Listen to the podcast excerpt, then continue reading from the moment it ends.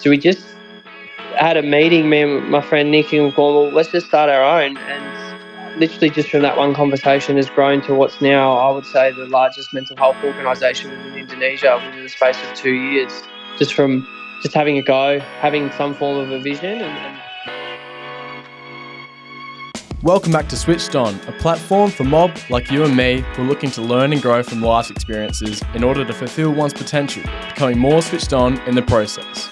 Enjoy the episode. Run, better run, faster than my bullet. All the other kids with the pumped up kicks, you better run, better run. Okay, cool. We're off and we're running. Bubba.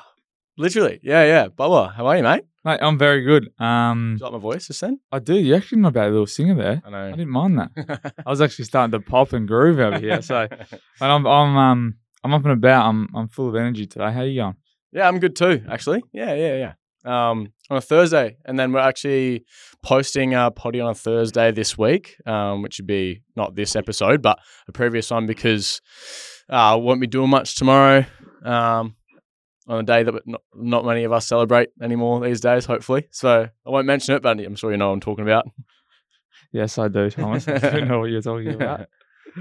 uh, I love it. Anyway, yeah. Love that. But yeah, we really came for this episode, as always, in the booth. Get to just, yeah, jump into some chats with some really interesting people, especially today um, with Jack, who is a local Aussie living in Bali at the moment, who's dedicated to mental health and for over the five years with the program coordinator at Calm and uh, as uh, the as the drug and alcohol re- rehabilitation. He's a qualified mental health first aid facilitator and founder for Shuffle and Strides, an ultra runner and a Bali Gecko superstar. I'm keen to jump into what Bali Gecko superstar is, but Jack, mate, how are you this morning? Oh, what an intro. Sounds pretty good when you put it on paper, but you forget all the different things. On paper, no, I don't nice know what you mean. uh, too kind. I think I think I think your singing was better than any of that stuff. Awesome, mate. No, we're really stoked to have you on. Um, before we get into the thick of it, mate, what did you do to get switched on this morning? Uh actually I I'm I'm in the midst of training of quite a substantial amount, and coincidentally today I didn't feel like going for my usual normal run, so I woke up at five forty instead of five, and I sat on the couch until six thirty-seven debating whether to go or not, and then ended up just wandering out the door, and instead of doing fifteen that I had planned, I did seven, and felt pretty good after doing it because I'd, I'd done something and hadn't uh, spent the whole morning sitting at home, which I probably was within reason to do that, but but I always feel better when I'm getting out and doing at least some form of exercise, movement, and just being outside. So that was how it was today. Normally it's normally it's a smooth transition out the door. Today it wasn't. Oh, good on you, mate. I mean, yeah, at least like I know it's got to try and incorporate some of these rest days every now and then, but you still got out the door, mate. You still did what you had to do, and yeah, credit to you. Yeah, I mean, the next rest day is planned in September. Let's go. Good stuff. What about you, Bubba? Mate, I um, I knew we had the big fella on the potty this morning, so I was like, you know what? I'm going to go for a run myself. Mm. So I uh, I got out the door um, and went for a went for a little run too, which was um really nice because it was really like no wind out there this morning. It was good running conditions, mm. so it was nice. So I did that. It was good. Good man. Yeah. What about you? I um I didn't run this morning. I'm running later today. Um, a bit like just from first week or oh, first session back to footy training this week, and I did a um bit of like just other training yesterday. So I uh, just kind of took a bit slow, did some stretching. I actually did breath work for the first time in a little while as well, and body was absolutely buzzing after. Um, so that was really nice. And then yeah, just trying to get the body right. Um, because I'm gonna go down south tonight after work, and then once I get down south, I'll warm up, stretch, and go for. I'm aiming for a half marathon. It's just one of those things that I'm just like. After sitting in the car for a couple hours. Yeah, yeah. Like it's it. just like yeah. I've just got that, got that dog in me, got that, got that Goggins in me to say, nah, I'm just gonna get this done. Um. So yeah, I'm I'm looking forward to that. I like it. I just that plan my day around it, eat right, hydrate, and shit. So do all that stuff. Yeah. Well, let's jump into it, eh? Yeah, this this would be the key motivator for me. Yeah, literally. So. Let's see what we can get you to sign up to within an hour. Yeah. so, So basically, Jack, if you want to give us and the listeners, um, yeah, a little rundown of, of who you are and, and what you're doing and, and I guess why you're in, in Bali at the moment. Yep. Um, so the let's try and think of the short version. The easiest way to put it is I, I'm twenty-five now and I've lived in, in Indonesia since I was seventeen. Uh, so it's coming up on eight years. And prior to being in Indonesia, Um, I had a quite extensive methamphetamine habit that extended far beyond recreational use. So from roughly the ages of fifteen to just before I turned eighteen, that was uh, all that I did was drugs twenty-four seven, morning to, morning to night, seven days a week, three hundred sixty-five days a year.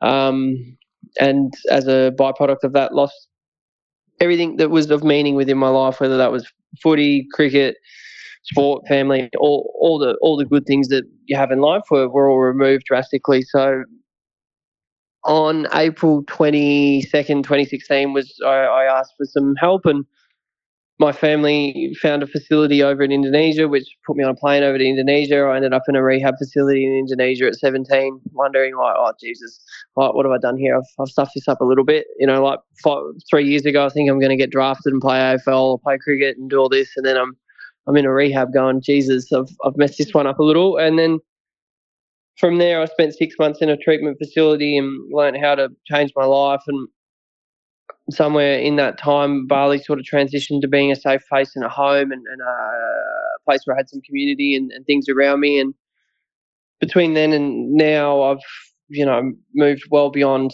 anything relates to that lifestyle and got back into my footy and taken up running in a serious, uh, serious manner. And then as well as lots of um, non-profit actions, not only not only uh, starting my own non-profit organisation here in, in Australia, but spending a lot of time during COVID fundraising for people who lost their jobs and food distribution and just trying to be a good person more often than not.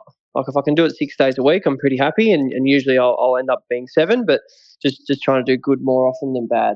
Um, so that's like the probably the, the easiest short version of it all. Yeah, I love it. Um, I'll, we'll probably touch on, uh, if you're happy to, maybe to dive into your early childhood, um, if that's okay with you.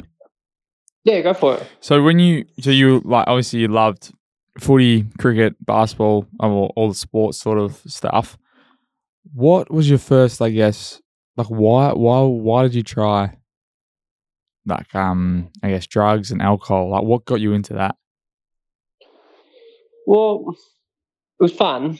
Like it is fun. So it, from, from, I was an early experimenter from, let's say, twelve to fourteen. Right, I experimented with party substances, uh, all, all all that stuff. And actually the first time that I used methamphetamine, I didn't actually know what I was doing. So I was with a guy who was much older than me. He was in his fifties, and uh, we used it. And like I didn't even know what it was. Like I just thought, I don't know, maybe it's M D M A. Like I, I had no recollection or understanding of what, what it was or what might happen from doing that, because this is, you know, this is twenty fourteen, like it wasn't so publicized, it wasn't in the in the public eye as it is now. So just doing it for the first time was like, oh well, I really enjoy this. And then literally from from the first time that I did it, within the space of a few months, it was something that I was consuming on a on a on a daily or or every other day basis. Like it just went from I was just messing around, drinking a bit, few few ecstasy pills here and there.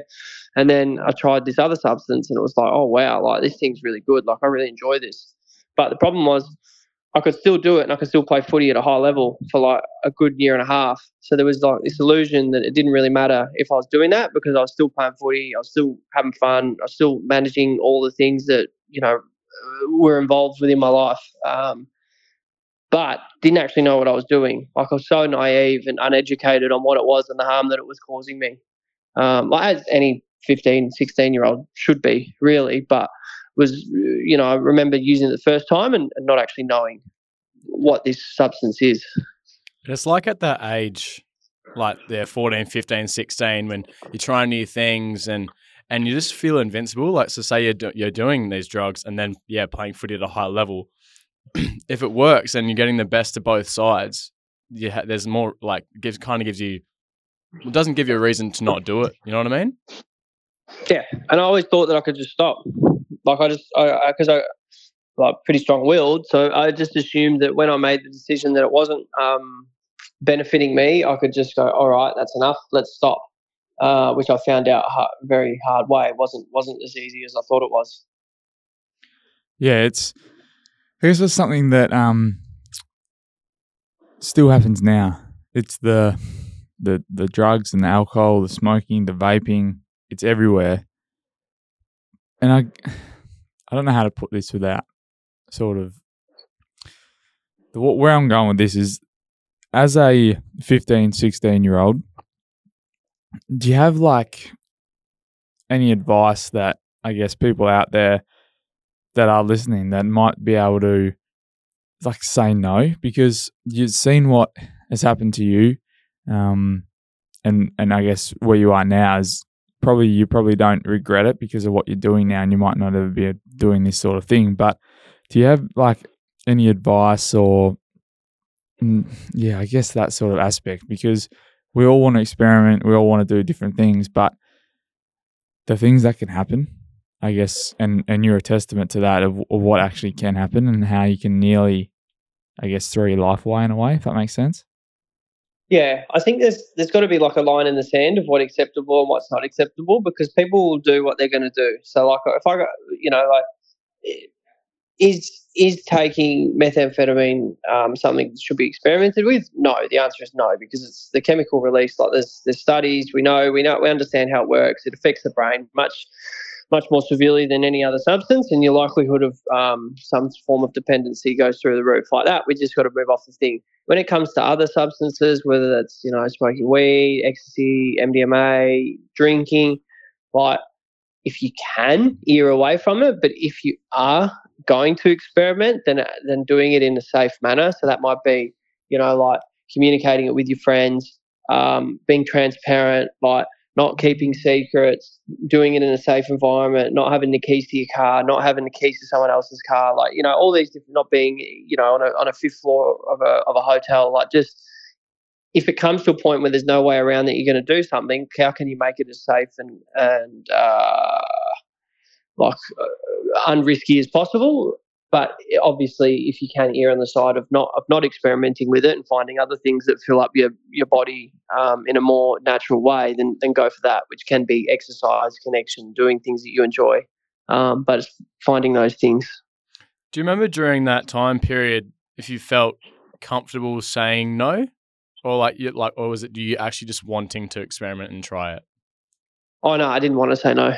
Mm. Yeah. It was like, why would you say no? That's just, that's, that's yeah. missing out. Yeah, there, there were there were times at the back end, like the, the back end, so like late twenty sixteen, no, late twenty fifteen, early twenty sixteen. We're like, all right, I wanted to stop, but I couldn't stop, and that that was really, really difficult. But yeah, prior to that, it was itself, like, yeah. prior to that, there was never a no. It was always the, like, absolutely. So, you said you were fifteen, sixteen when you first tried it with a fifty with a fifty year old. So what? What about your mates at that age? What were they doing? Like, were you? Did you start to neglect them? Did you start to, you know, separate yourself from them, or they, or did you get them into it? Like, how did you, you know, navigate that? Because a fifteen-year-old doing meth with a fifty-year-old, did, like, you know, it's a bit odd, isn't it? Oh, it's very bizarre. Like, mm. it, it's it's very bizarre. But the, most of my friends, the connection was lost. Um, for a considerable amount of time, and understandable. Like, I wasn't really the nicest person to be around, and I was doing things that their families wouldn't want, you know, because it became uh, apparent of what I was doing. So different families would say, hey, like, you got to steer clear of him, which is good. Um, there were a few people that ended up, I suppose, crossing the line and doing what I was doing, which to this day is something that's a little bit It's a little bit tricky, because it's like, all right, it's not necessarily my fault. Like, they made the decision, but there's a there's an absolute um, influence that I was doing it that led them to do that, and and there's, you know, like, you've got to kind of clean that up the best as I can moving forward. But really, I was just gravitating towards people that were doing what I was doing, so that it was normal. Because if I was hanging around other people, they would think that I was doing things I shouldn't be doing. But if I was hanging around people that were doing it, it's there's no problem with it. It's just normal. You're in a whole nother society.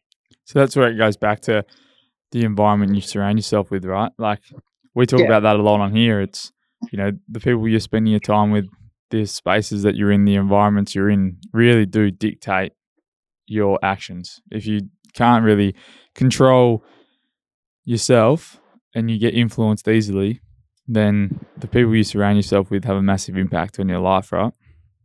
Absolutely. It's it's just it's common knowledge now, but at that time it was just so so foreign that like what you want me to hang around with other people? Like why would I do that? So what what are the what did the week look like? Like when you were like heavily involved in it, say like maybe when you're seventeen, what like you know you're still at school, you're still trying to play you know footy, get drafted like you mentioned. You know what did the week look like? Like incorporating so by, the, the drug use. So so twenty fifteen, it all went to shit. Like like I couldn't play footy anymore.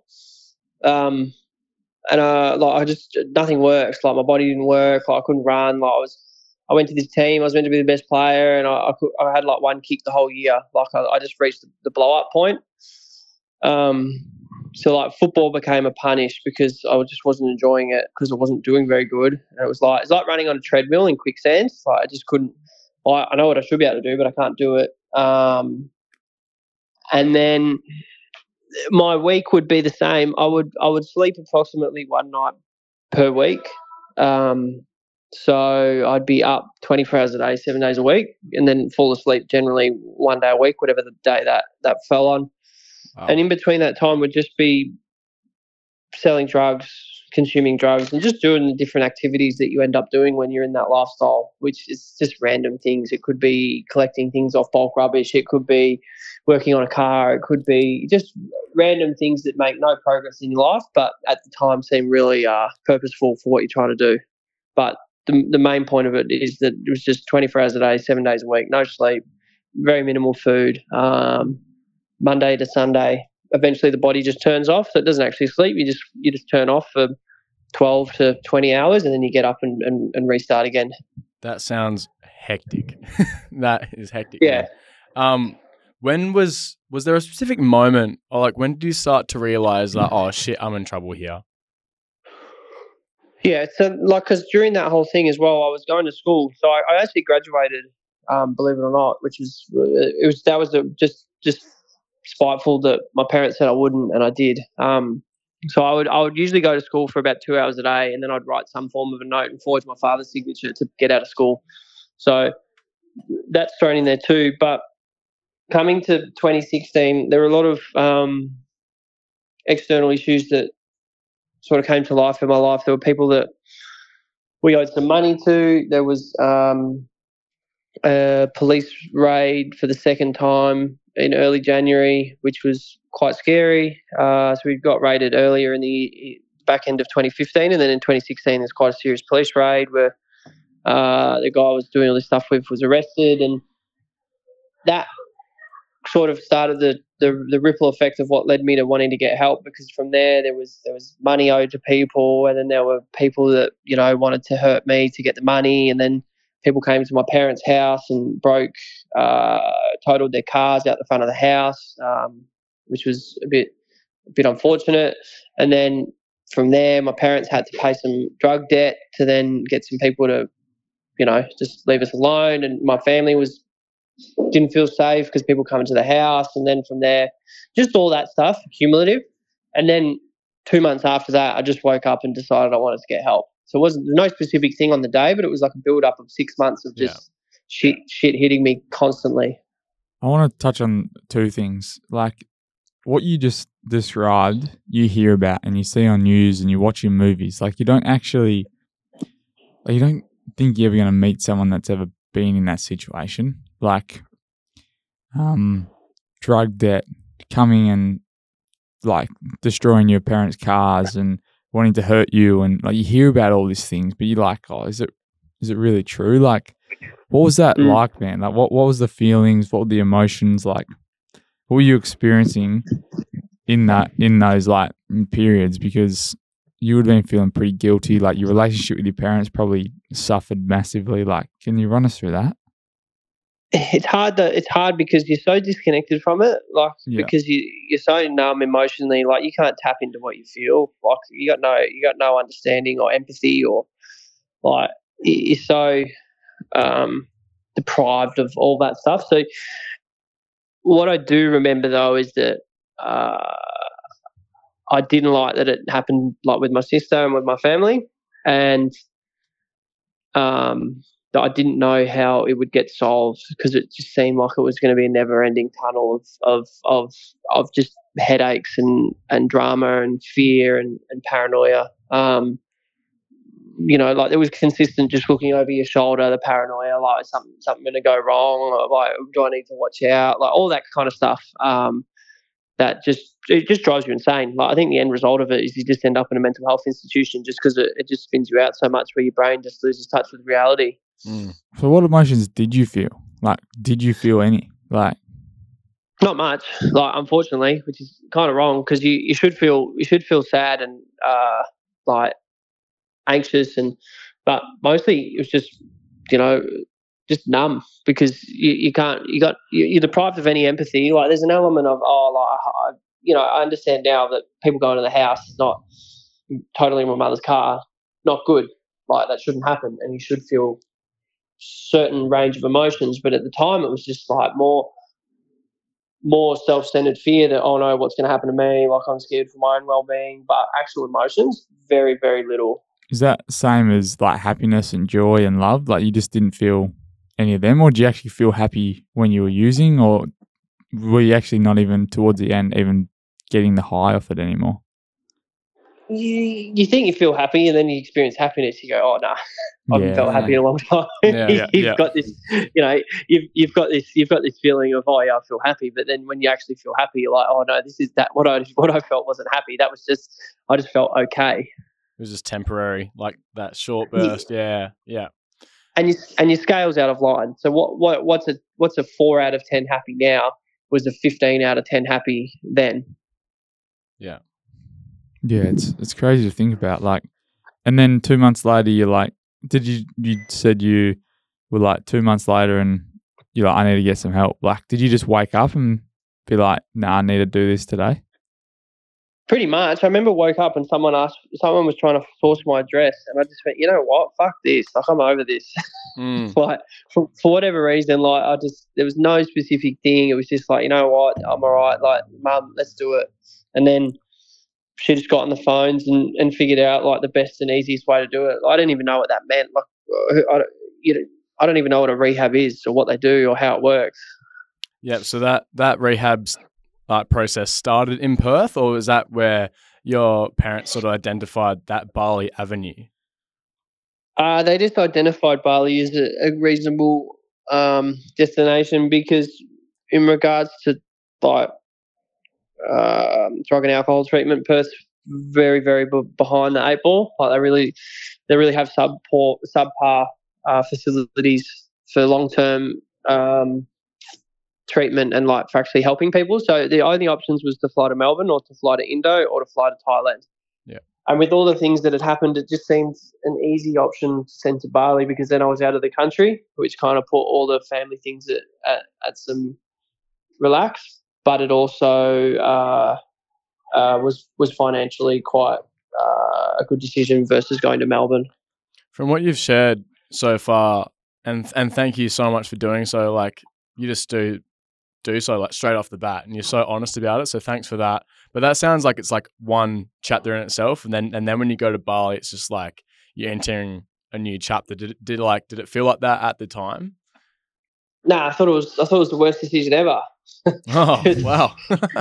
because, because like I, you know, I don't know. Like you, you, you take away something you do every day for a long period of time. You go, oh no! Like, I don't, how am I going to feel? Mm. Um, what what am I going to do? How am I going to have fun? Because jumping into uh, a whole new like bowl of fish, uncertainties upon you. Um, yeah, everything. The unknown. Yeah, just the unknown, complete unknown. It's like jumping into the ocean, and you know, with absolutely nothing around you. I, I want to touch on that day that you said, you know what, Mum, let's make this happen. From that day, how many weeks was it until you went to Bali? Nine days. And did you go? Oh, did you go cold turkey? Those nine days. Uh, yeah, I did, and it was rough. I was gonna say, yeah. Can you? Because I, I I'm very naive, mate. I got no idea. So what, what was that period like? And I'm I'm assuming that your body just starts to, I guess, recover itself, right? So what's that period like? Like, would you just sleep? Were you just moody as, like, you know? Oh, what, just, did you really want it, good. or what? Like, what happened? Well, so my mental health deteriorated. So like, I spent a lot of time looking at the curtains. Because, because you, you, I don't know. I was just I was so worried that people were coming to hurt me, so I kept looking at the curtains every time. When I was, I was awake, I'd be always peeking out the curtain, like literally like you would in a movie.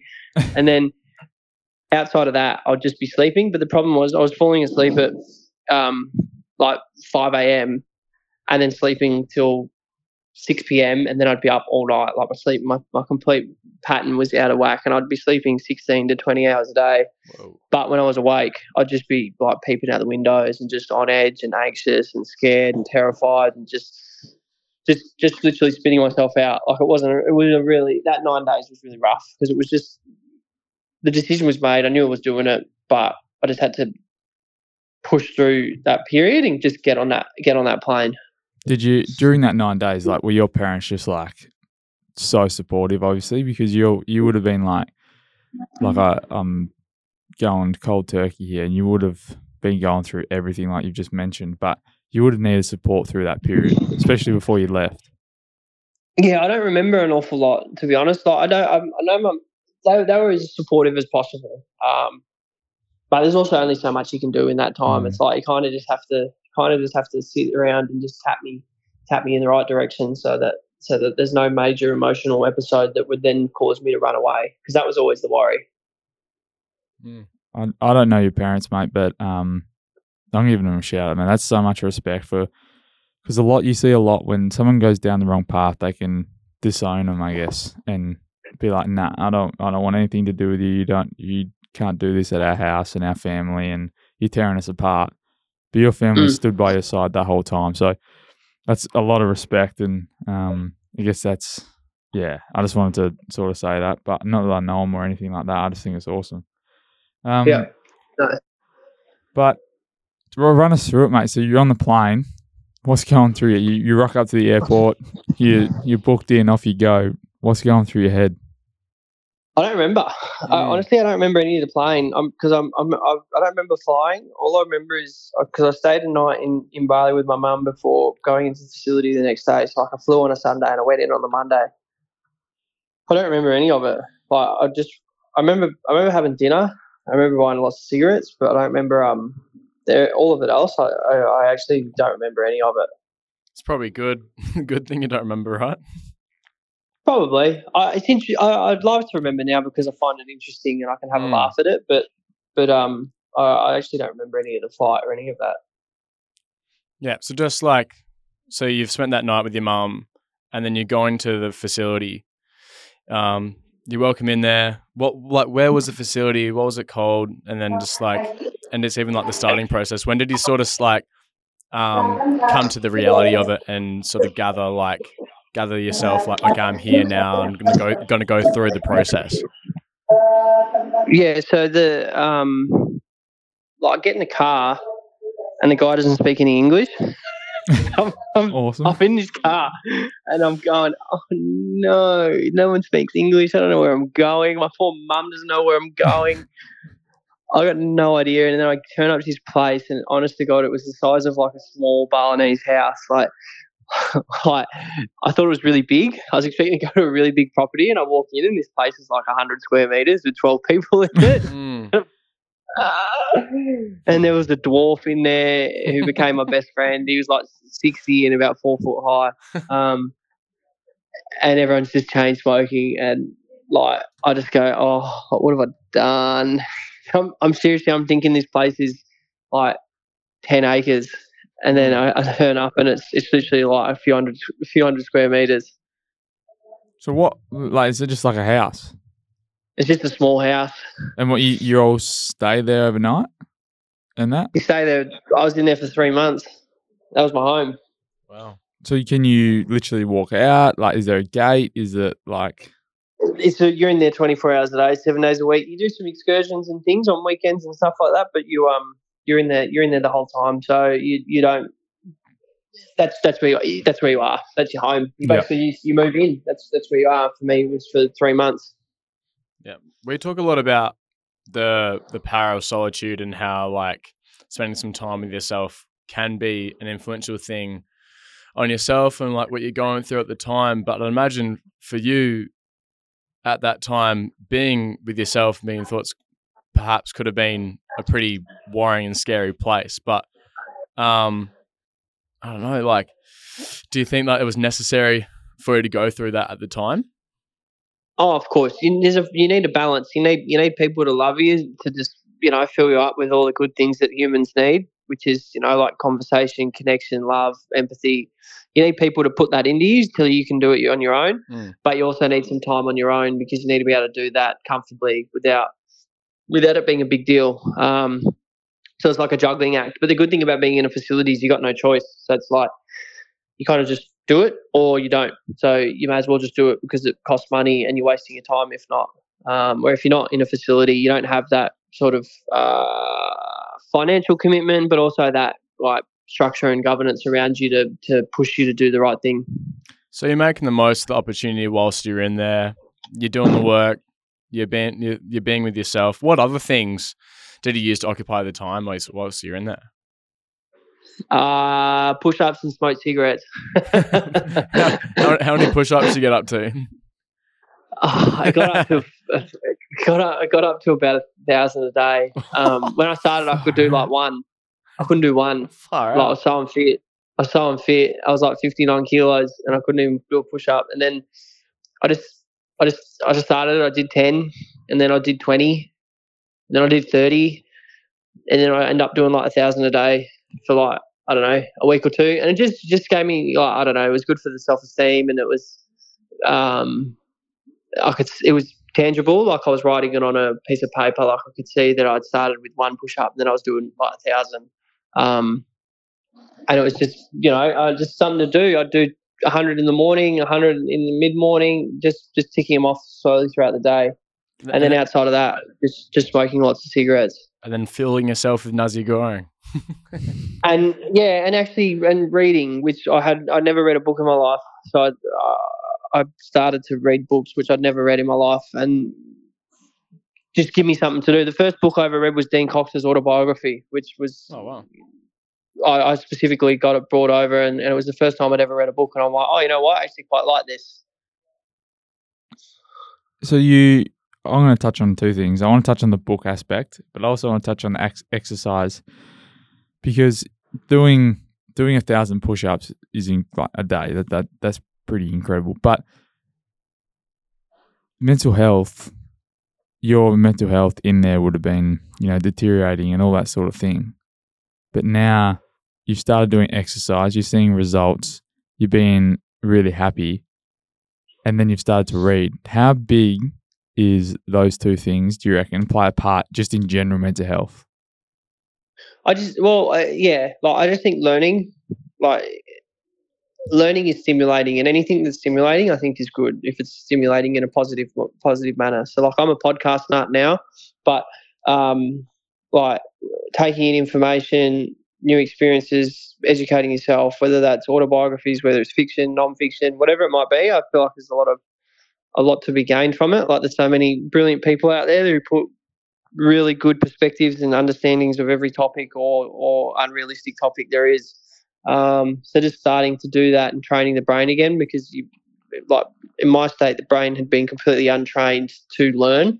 So like just basic reading, putting words into my head was really good just to refire all that stuff. And then you're throwing in the exercise, which when you're consistent, you can see you can see progress. You do it once a month, you're not going to see any progress. You're not going to continue to do it. But when you're doing something every single day with some form of a uh, plan towards whatever goal it might be. It might be a weekly goal, monthly goal, yearly goal, five-year goal, and just slowly seeing those boxes get ticked off, like it just makes you feel good. Um, it's just really important, like I think, as a basic, whether whether whatever whatever scale it is that someone does. So from what you've just mentioned then, you've talked a lot about how you've changed, for, well, whilst being in the rehabilitation process, I'm not sure what the other aspects include, but you've already talked about how mentally, you're learning new things. So like just from consuming books, consuming podcasts, and then physically you're doing the push-ups, you're doing running. And we talk about the other like dimensions of health and, and, and wealth and, and those things. Like, I guess spiritually or emotionally, what other, like, did you, could you identify um, those aspects in your life that, and the things that you were doing to sort of work on those at the time? Yeah, like, so you, you get you get introduced to meditation and stillness of the mind and yoga, and um, I, I remember I, for a period there I'd meditate twice a day um, for no other reason than I seemed to enjoy it at that time, and um, it it gave me something to do. So like, would do that in the morning and do it in the afternoon. Would give me some sense of being connected to something else. I was able to identify that, you know, although I'd had a pretty rough go of it, I'd always, always been taken care of, that there is, you know, a universe out there that's looking out for us if we do good, and, and being able to open your eyes and be open-minded to that stuff was really important as well, because if you're closed-minded to it, you're just limiting yourself from so many other options. Yeah, beautiful. That's so true. And on those other aspects, man, what what if you're allowed to even, I don't know if you're allowed to explain what actually happens in the process, the activities in the program, can you sort of run us through what you do in there? Yeah, so you get up. Uh, eventually I self-drove myself to like get up at five, which I'd never done in my life, um, do some reading, do some writing, um, do some push-ups, smoke some cigarettes. Menthols? Make your own, uh, a bit of everything. You're going through so many. You're going through fifty or sixty a day. Like you can, you can change it up. You've got room for, you've got room for change. And so then you make your own breakfast. Um, your first group is an hour long where you're talking about how you feel, what's good, what's not good, and then you have a an hour break, and then you do a second group where you're learning about something. So it could be boundaries, communication skills. What is what is the cycle of addiction? Any anything like that. So that's kind of the, the main structure of the day. A couple of afternoons you, you're going to the beach, um, and you do yoga once a week. So that's the main gist of it. Wow, that's just yeah, kind of just for a person like well, going into that and then getting all these like new things that just with the aim of getting you back on track. And and essentially, like in those time, like when it gets to like twenty days, thirty days, you start to really form those stronger habits, um, and just like that, and then they start to set in and have an actual effect on you. Like, um, I don't know. Like, I'm just trying. I'm actually really curious about the awareness that you had when it's like when you say like you start when you started to identify that your steps taking in the right direction or the steps that you, you've already developed, and a sense of. Like, did you ever feel like a sense of proud of how far you came whilst you were over there? Oh, heaps, because you got people around you who tell you it every day, but you don't believe it for a period of time. But you, within a few weeks, like you can see improvement. And it's, you're coming from such a low bottom, so like fifty-nine kilos, no sun, no life. You, you put some food and some sun onto someone, you start to look good, start to feel good, um, and then just doing things that you don't normally do, like getting up in the morning early, reading, writing. It's it's hard not to acknowledge that, but just probably took three to four weeks uh, continually doing it and then being like, oh, you know what, like I'm actually doing quite a lot. Mm. So what did you learn about yourself? Like what was like one of the big standouts during that three-month period? Like, did you mm. find out what you like to do or what you might wanted to do? Or move into once you left? No, the biggest standout, the biggest takeout from it is that actually it was possible to live um, sober and happy, because that's the biggest roadblock to wanting to make change is the fear of if I do this, there will not be any fun anymore. So the biggest takeaway was just opening your eyes that there's a whole other world out there, that you don't have to live um, confined by the walls of substance use, that there were people who manage to enjoy their life without the use of substances, and that that that then opens up everything else.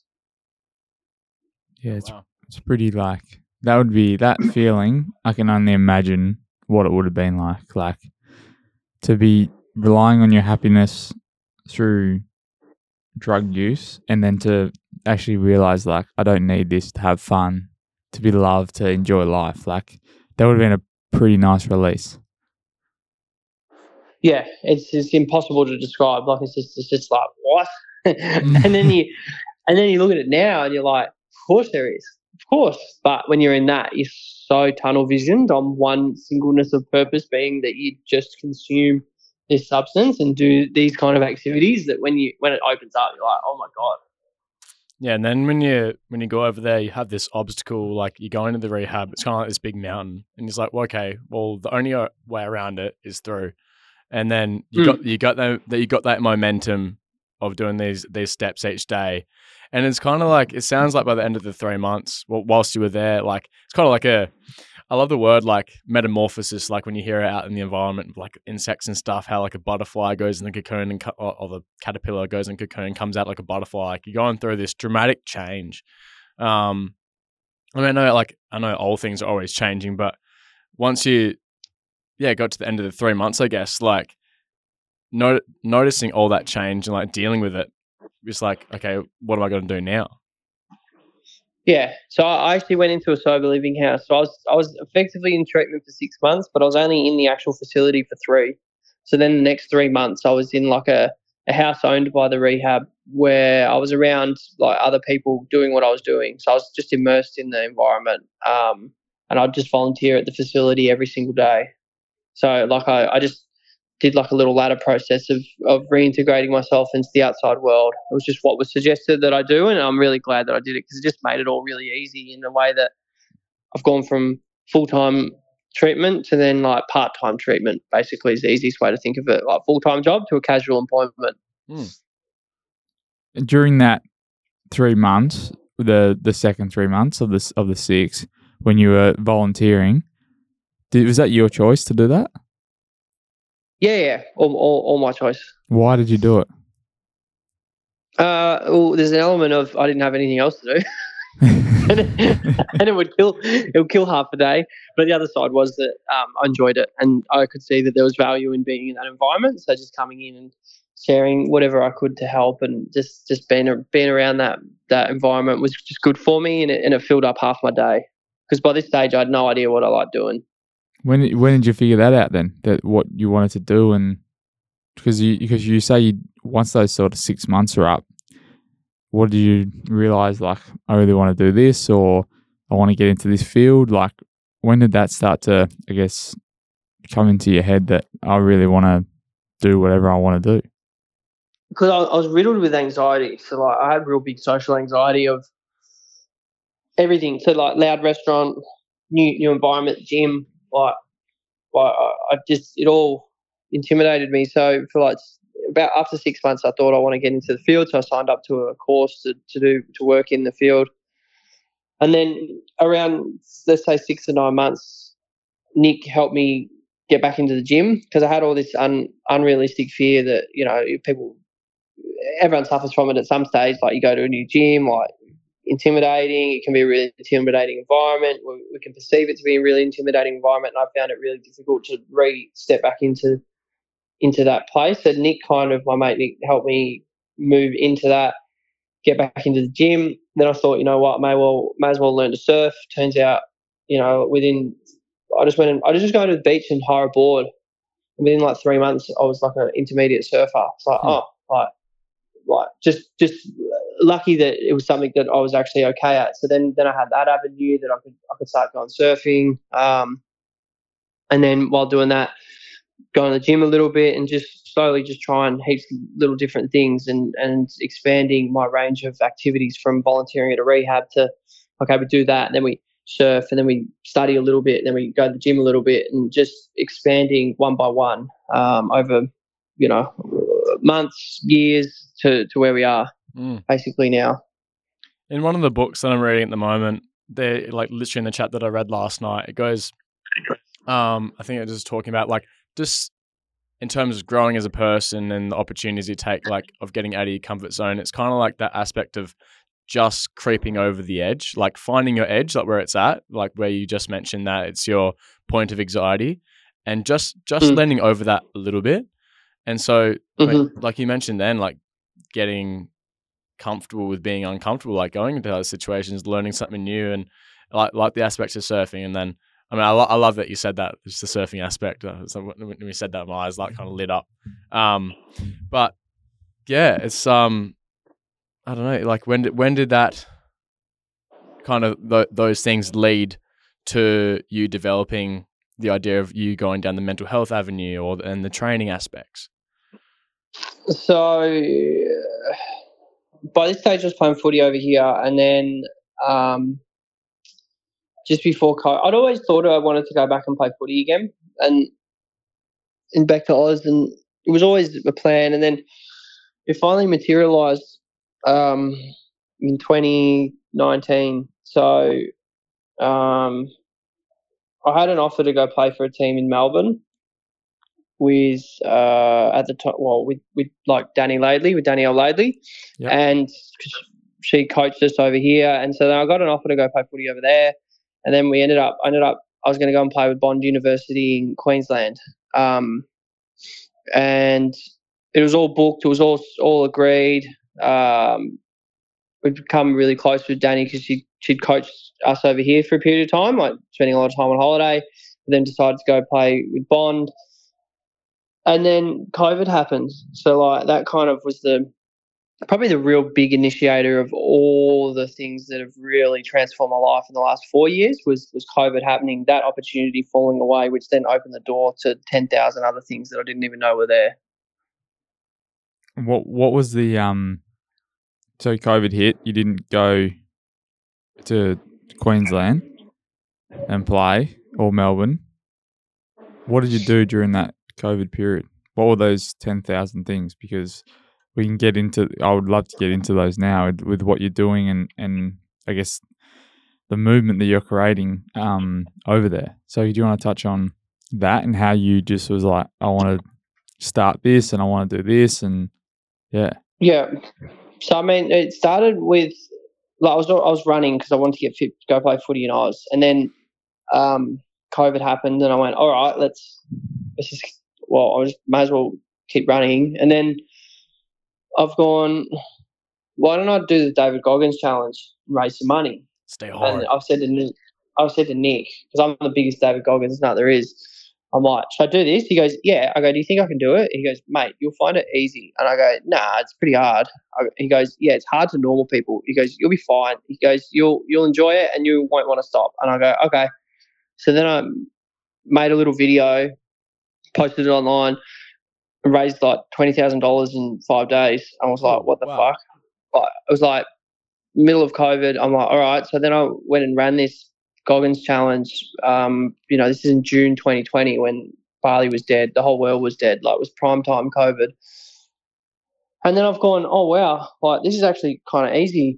And I found that running, you know, the four miles every four hours was, was not difficult, and that uh, it, I thought that that would be like my limit, and I realised it was was not even ten percent of it. So the moment I finished it, I said, okay, in three months' time I'm going to run across the island, um, which is eighty-four with a two thousand metre elevation gain up a twenty kilometre hill Jeez. And then sixty kilometres down.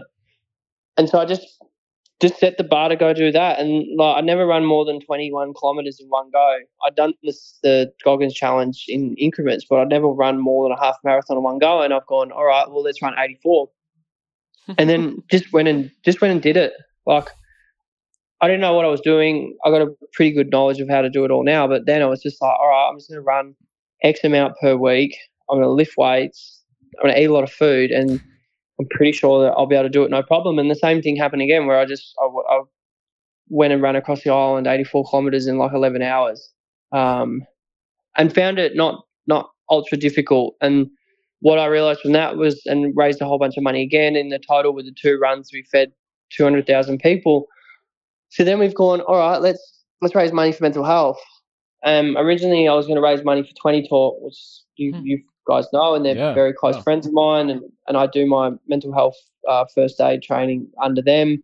Um, but I realised that you can't really raise money for an international company while living on an island that, that suffers. So we've looked into mental health N G Os here, and there were none that we could cross our hearts and, and trust that the funds would be used at a standard that we would see appropriate if we raised one, two, three, four, five hundred thousand dollars.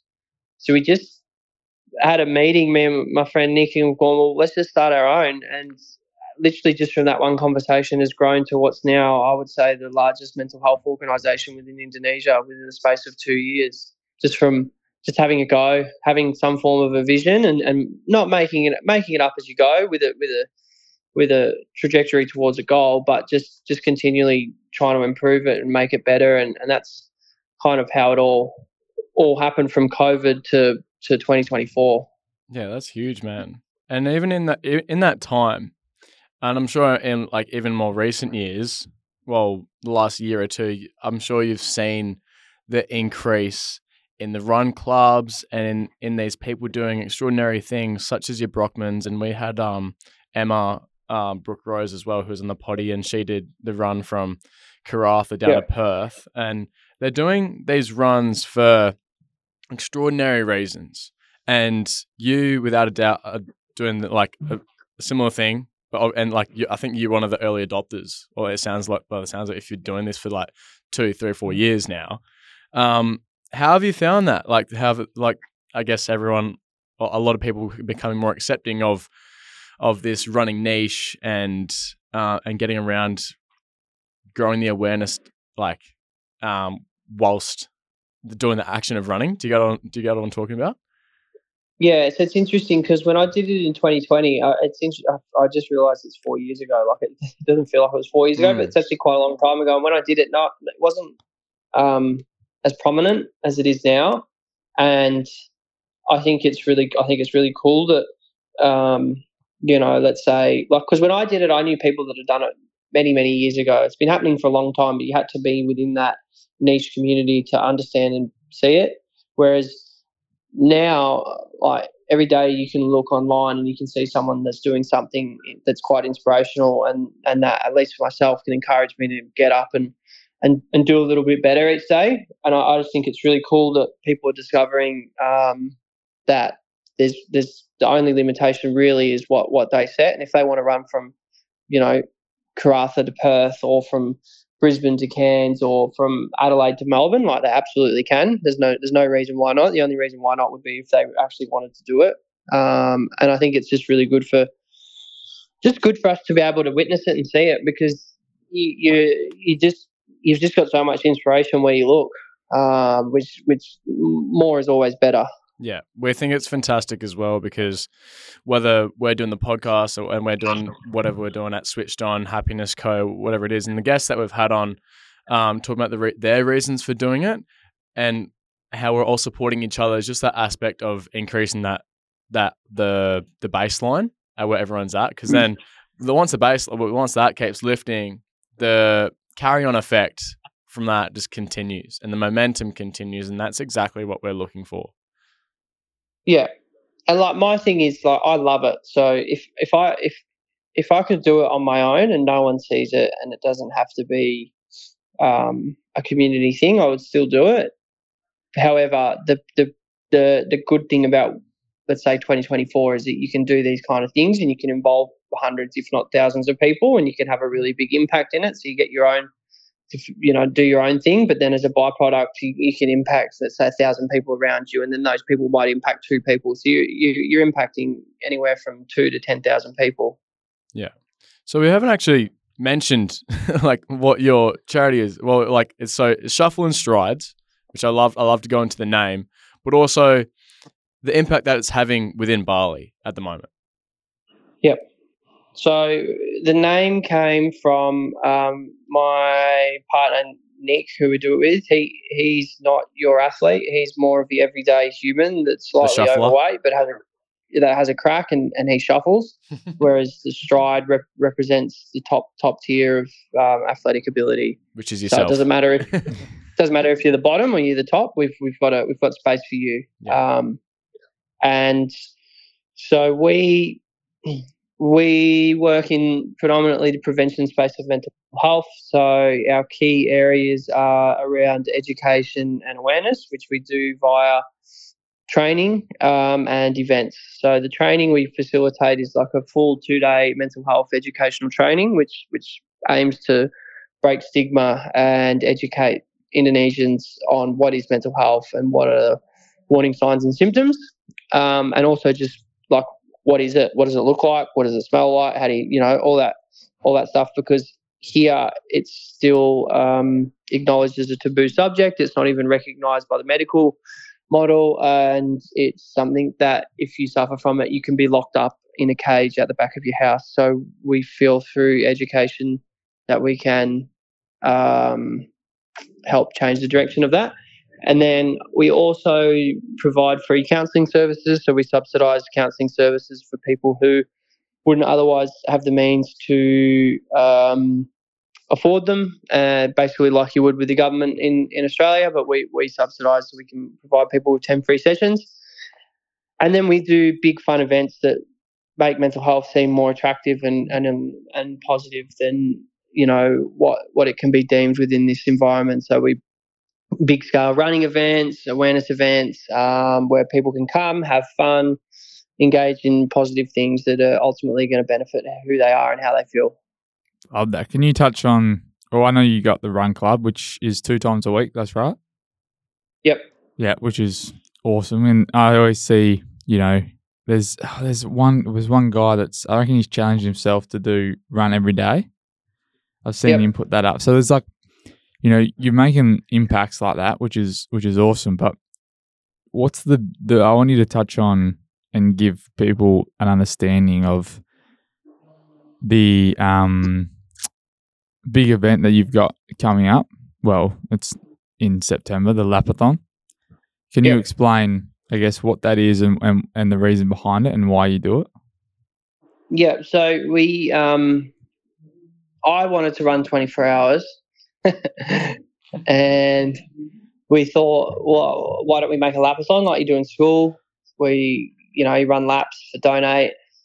And then it just grew from there. So that was the starting point idea, which then progressed to I'll run for twenty-four hours so that you run for one or walk for one. Um, and it's our now annual event where we have anywhere from one to five thousand people join.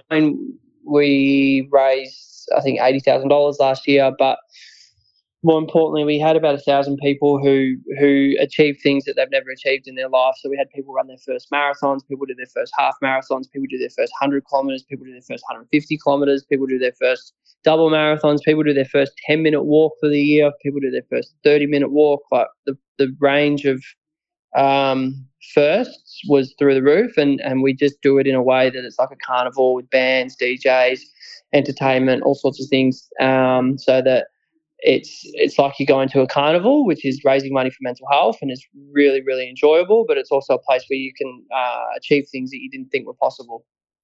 Wowee. I'm so excited. Braden, I'll be there. lock, lock it in, Eddie. So that was the that, that was going to be the twenty-second of September, yeah? Uh, twenty-one to twenty-two. Yeah. Man. Because it goes to ten a.m. till ten a.m. All right, let's go. Let's go. I'm excited.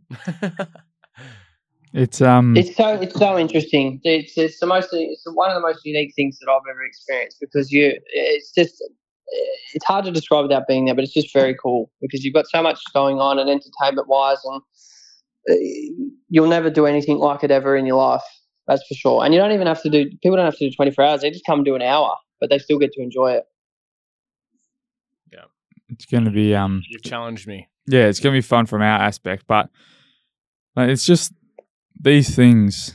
It's bigger than, I guess, just just the run. Like you just mentioned, like there's a whole community event, right? And everyone gets involved. Uh, you don't have to to run it. You can walk it.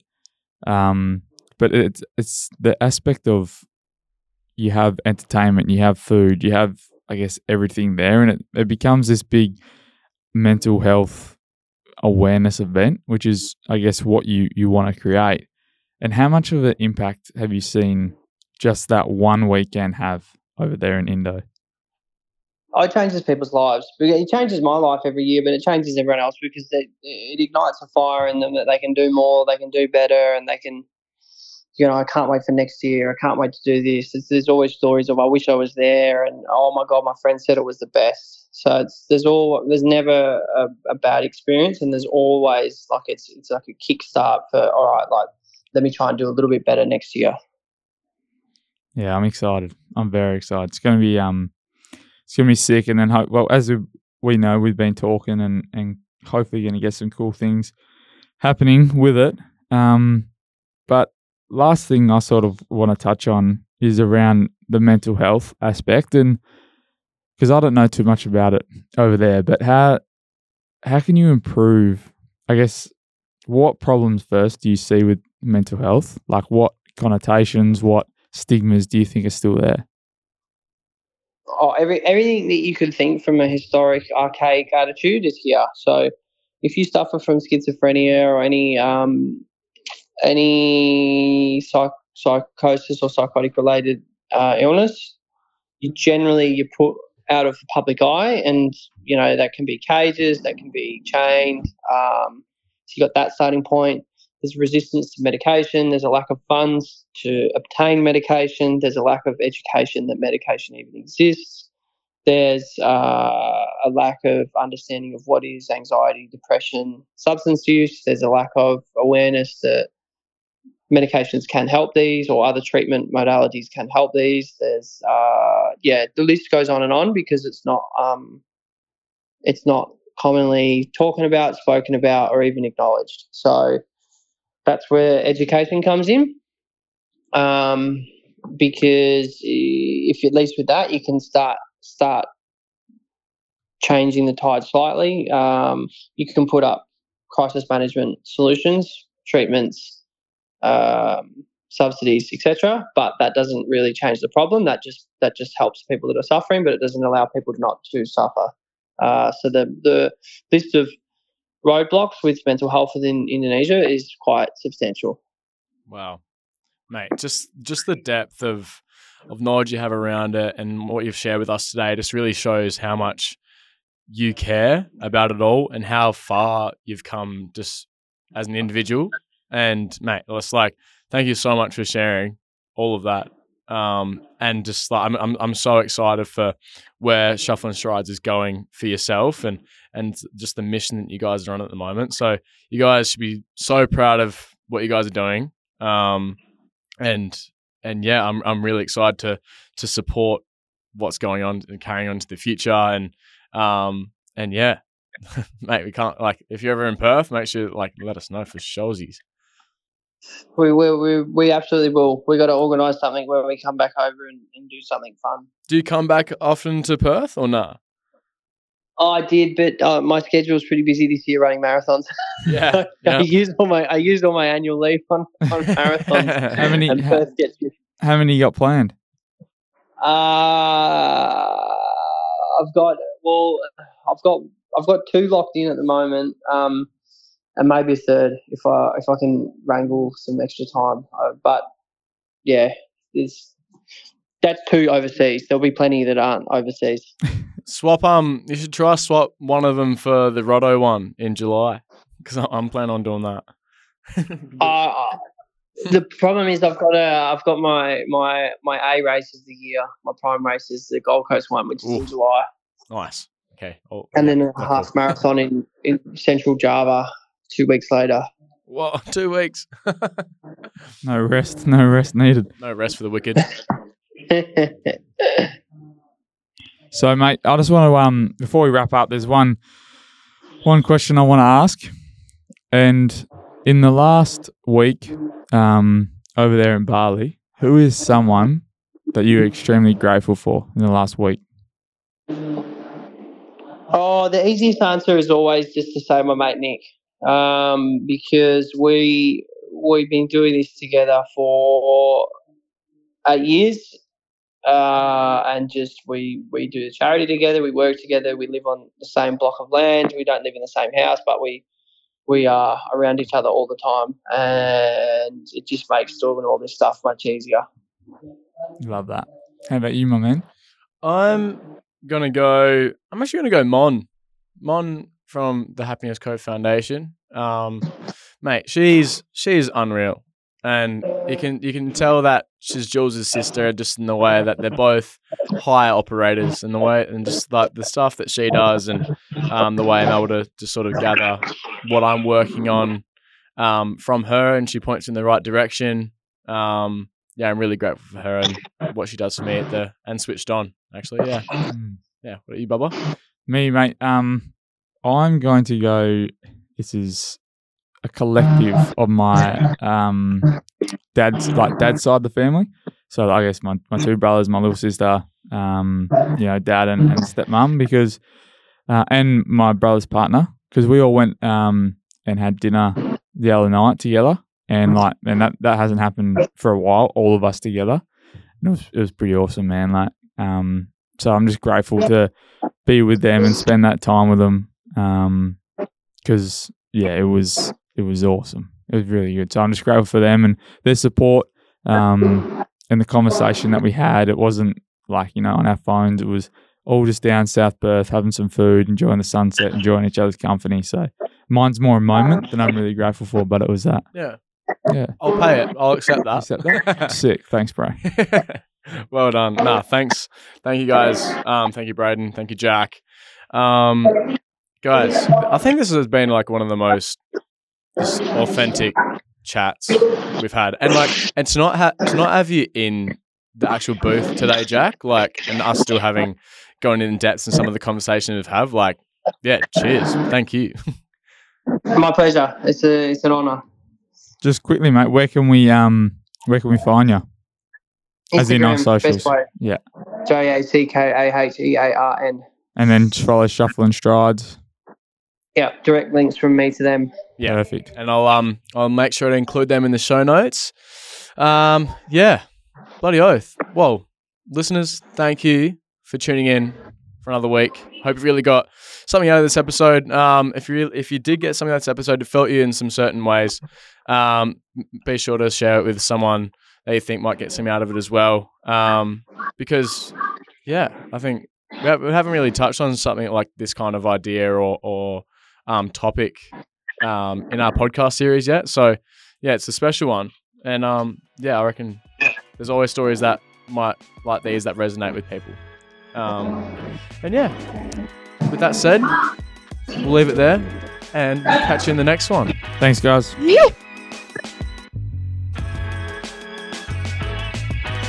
You, my friend, have just made it to the end of another Switched On podcast. Thank you very, very much. If you enjoyed the episode, it would be a massive help if you could follow the channel, rate five stars, of course, please, tap the notification bell, share with friends and family, or you could do them all.